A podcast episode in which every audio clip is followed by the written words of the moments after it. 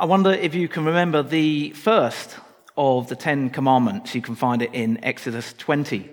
And the first commandment, uh, Exodus 20, verse 3 You shall have no other gods before me. There is one God that we are to worship.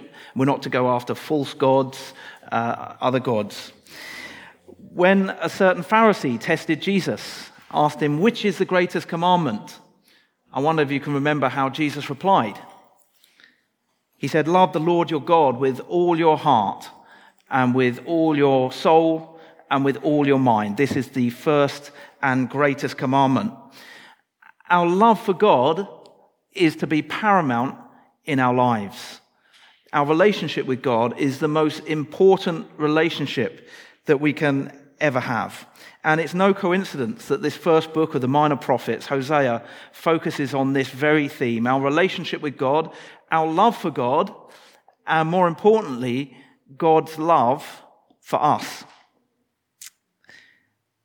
And what we see is that our love for God is pretty flimsy.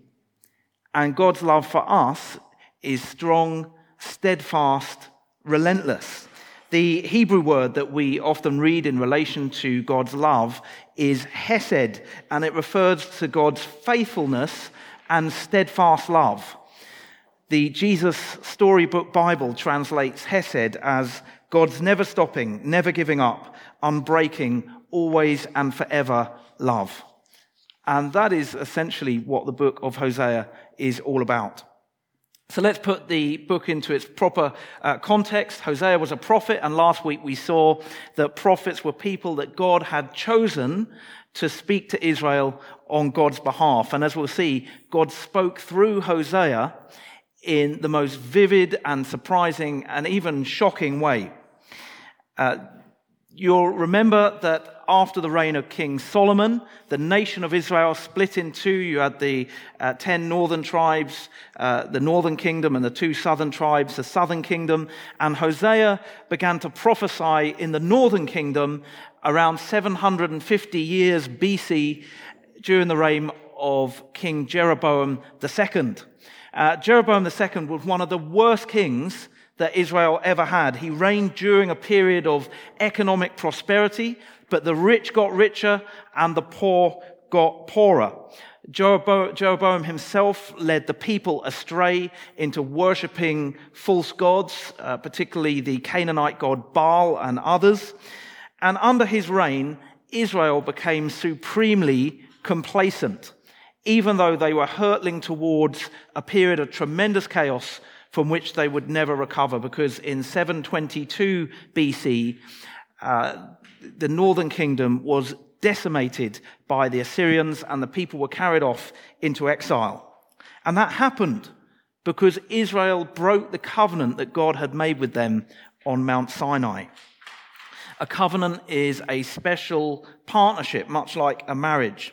And just as a marriage comes with rules and conditions, so too God's covenant with Israel came with rules and conditions which were set out in the law of Moses.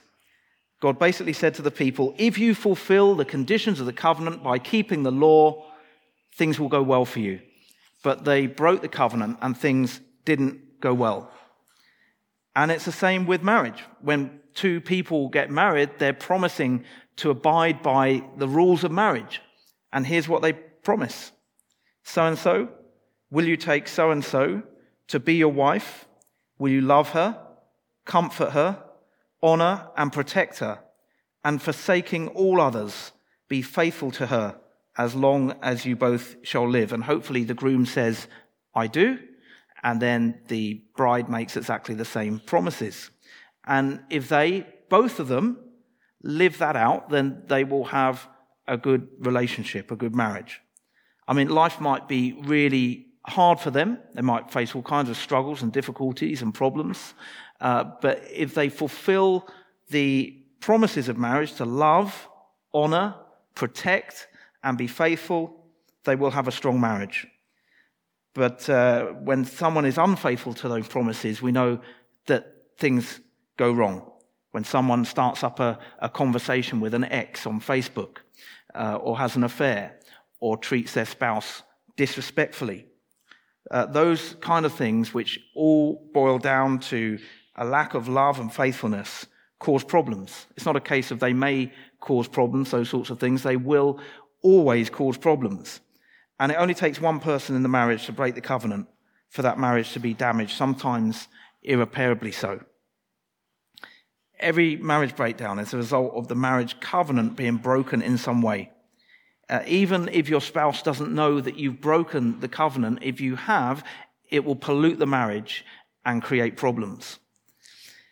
Now, I just want to interject something at this point. Now, of course, as a church, we promote, we uphold, and we support marriage. But we also recognize that people, relationships, and situations can be incredibly diverse and complex. Uh, marriages can be damaged in a huge number of ways. And there are things that people have experienced within marriage uh, that we simply couldn't understand unless we experienced it ourselves. And so the right response to someone whose marriage has broken down is always one of love, compassion, and support, and never judgment. But the point I'm making is that marriage is a covenant. Uh, keep the rules of the covenant. You have a strong marriage. Break the rules of the covenant, and things go wrong, and that's a very painful experience. And God entered into a covenant with Israel and urged them to remain faithful. That generation who were at Mount Sinai when God established the covenant, they broke it. And so they never entered the promised land. And in the book of Deuteronomy, God is urging this new generation. So that first generation, they all died out. There's a whole new generation. They're about to enter the promised land. And God is urging them to keep the covenant. Before they enter the promised land, God is reminding them of the promises that were made. And then at the end of Deuteronomy, uh, uh, chapter 30, verse 19, God says, I've set before you life and death blessings and curses. Now choose life. Choose life. Be faithful to the covenant so that things might go well with you. And we know that the conditions of the covenant were set out in the law that God gave Moses on Mount Sinai, and the foundation of the law is the Ten Commandments. Of course, there's much more to the law than that, but the foundation is those Ten Commandments. As, as we've seen, the first one is, You shall have no other gods before me. Now we know that if there's one thing that Old Testament prophets always did, it was to remind Israel of the covenant. Uh, the prophets were like covenant watchdogs, always pointing out how Israel was failing to keep the covenant, and Hosea was no exception.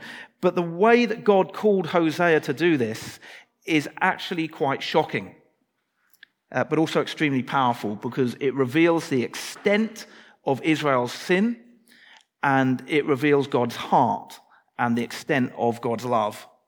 So basically, Hosea married a promiscuous woman called Gomer. Now, it's not entirely sure whether Gomer was promiscuous uh, before they got married, but certainly afterwards she was. Uh, they had three children together, and then for whatever reason, uh, Gomer gave herself over to harlotry. She basically became a prostitute.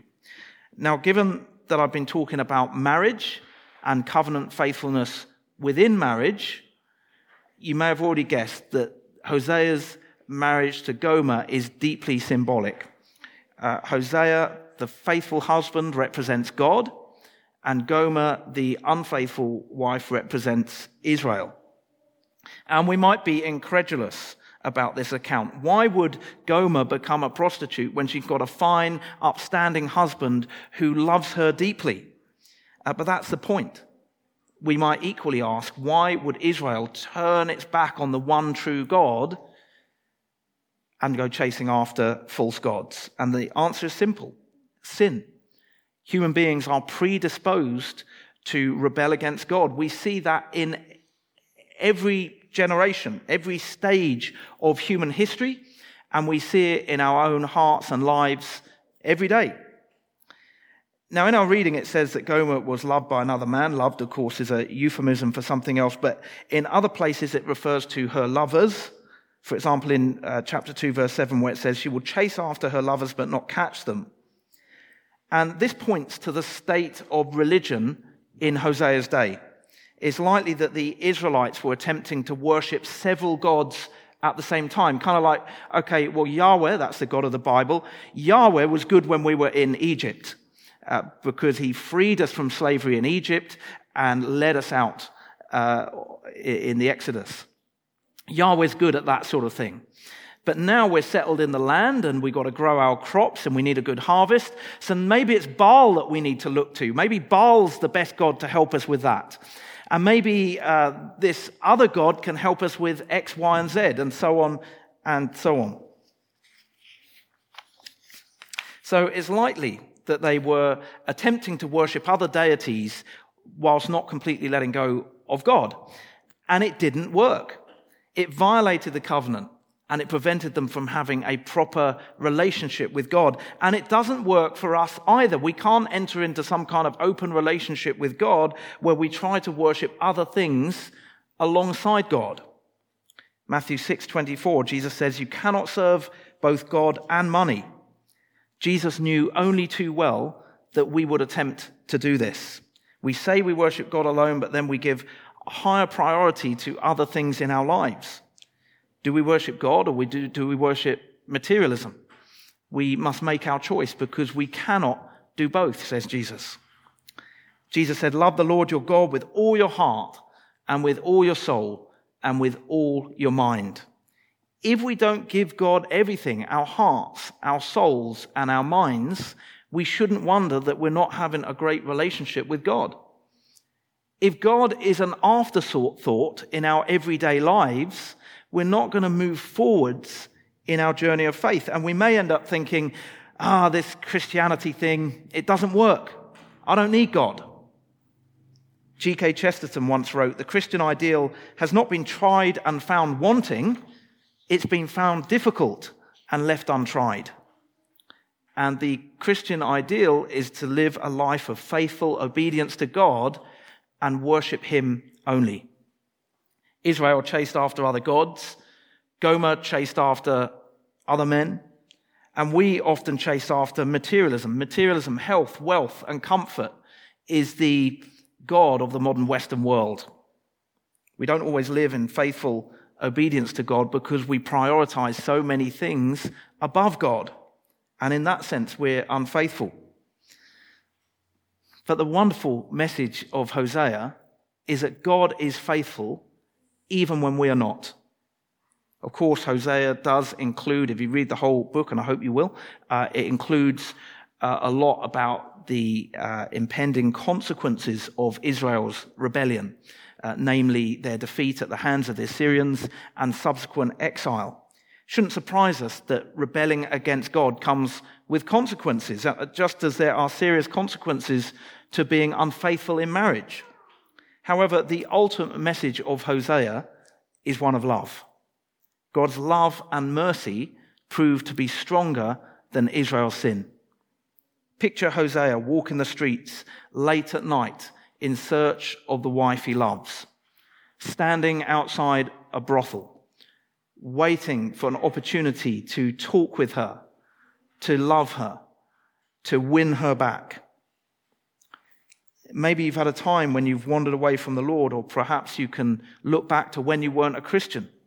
If you want to know God's heart for you at that time before you came to faith, or when as a Christian you wandered off, if you want to know God's heart for you at that time, nothing says it more clearly than Hosea, the loving husband, Hosea searching out his unfaithful wife, Gomer. And you can imagine what Hosea's friends would have said how can a holy man like you be in love with an adulterous harlot like that? And Hosea might have said, Well, I'm glad you've asked, because I'm beginning to wonder how a holy God like that can love an adulterous nation like us. God is love.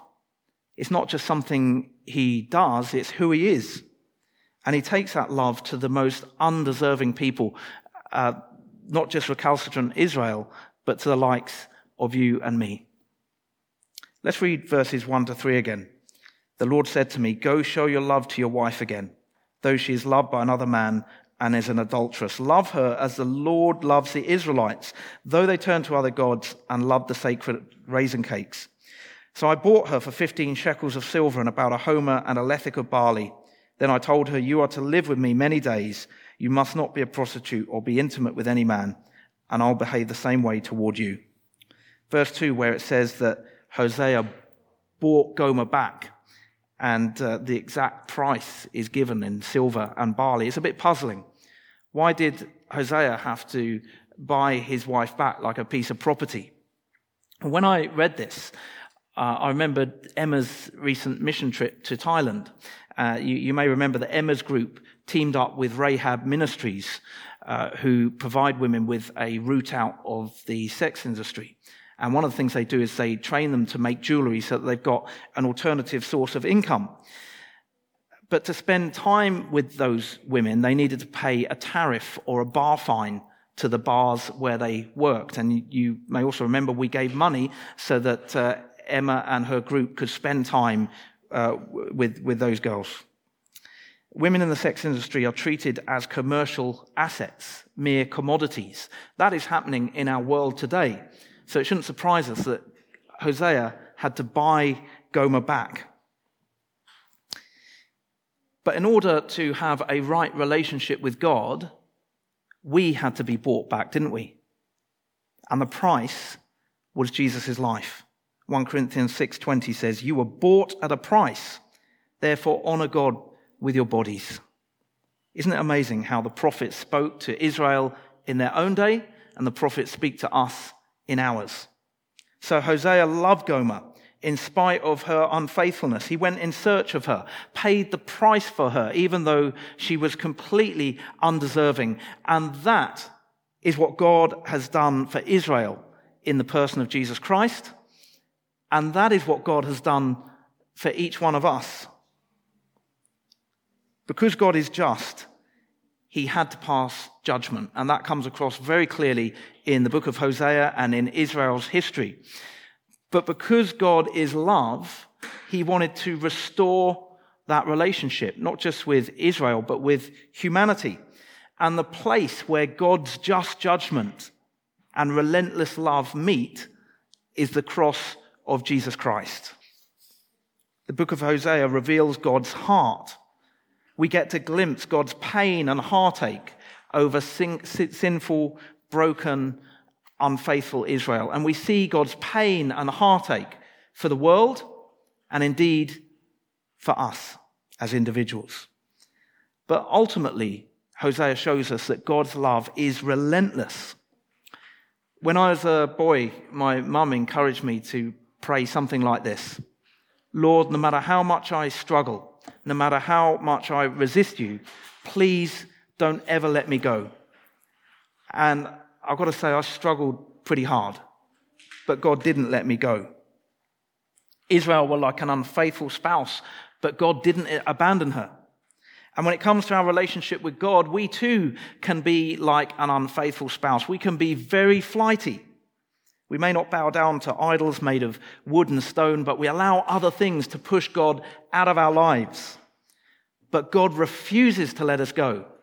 His love is relentless.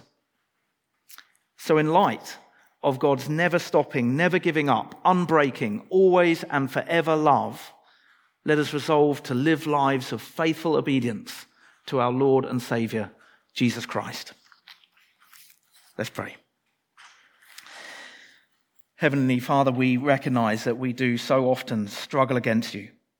And we do uh, put other things uh, in, a, in a position of priority in our lives over and above our relationship with you. And we are sorry. But we thank you that even though we can be unfaithful, you are completely faithful. You are steadfast. Your love is relentless. We thank you so much for that. And we pray that you'll impress that upon us this morning, just how much you love us, even though we don't deserve your love at all. Thank you for who you are. In Jesus' name, amen.